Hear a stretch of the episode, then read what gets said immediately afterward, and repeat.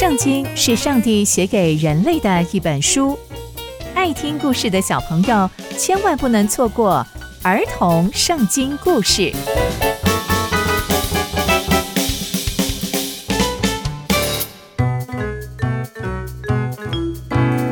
各位亲爱的大朋友、小朋友们，大家好，我是佩珊姐姐。小朋友们，今天佩珊姐姐要跟大家分享的故事是机电拆毁巴利的坛。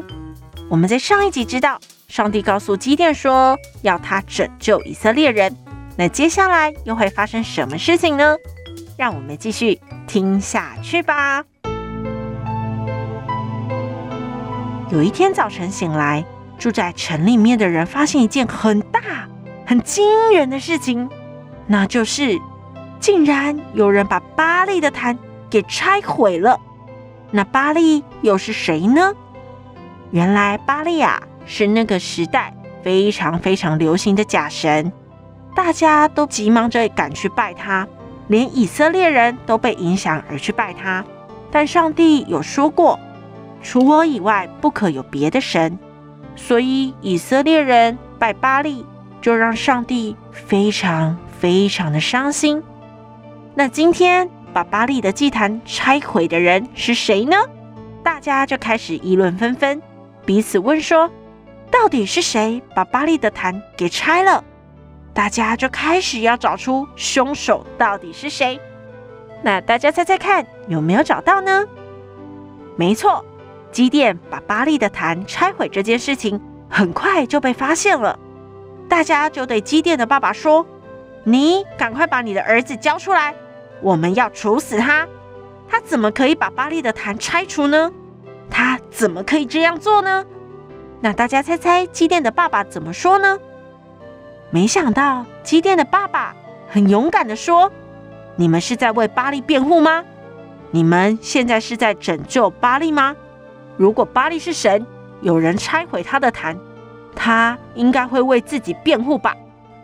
所有的人听到基电的爸爸这样说之后，大家都摸摸鼻子，只好说。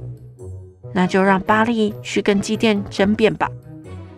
接着，所有的米甸人和亚玛力人和住在东边的人都聚集在一起，一起过了河，就到了耶斯列平原安营。接着，耶和华的灵就降在基甸身上，他就吹起号角，接着就有好多好多的人跟随基甸。一路上走着走着，就越来越多人。跟随基甸。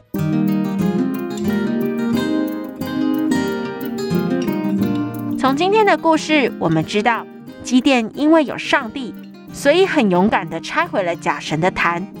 虽然被质疑，连基甸的爸爸都被吆喝，但靠着上帝，基甸和基甸的爸爸都能够非常勇敢地做对的事情。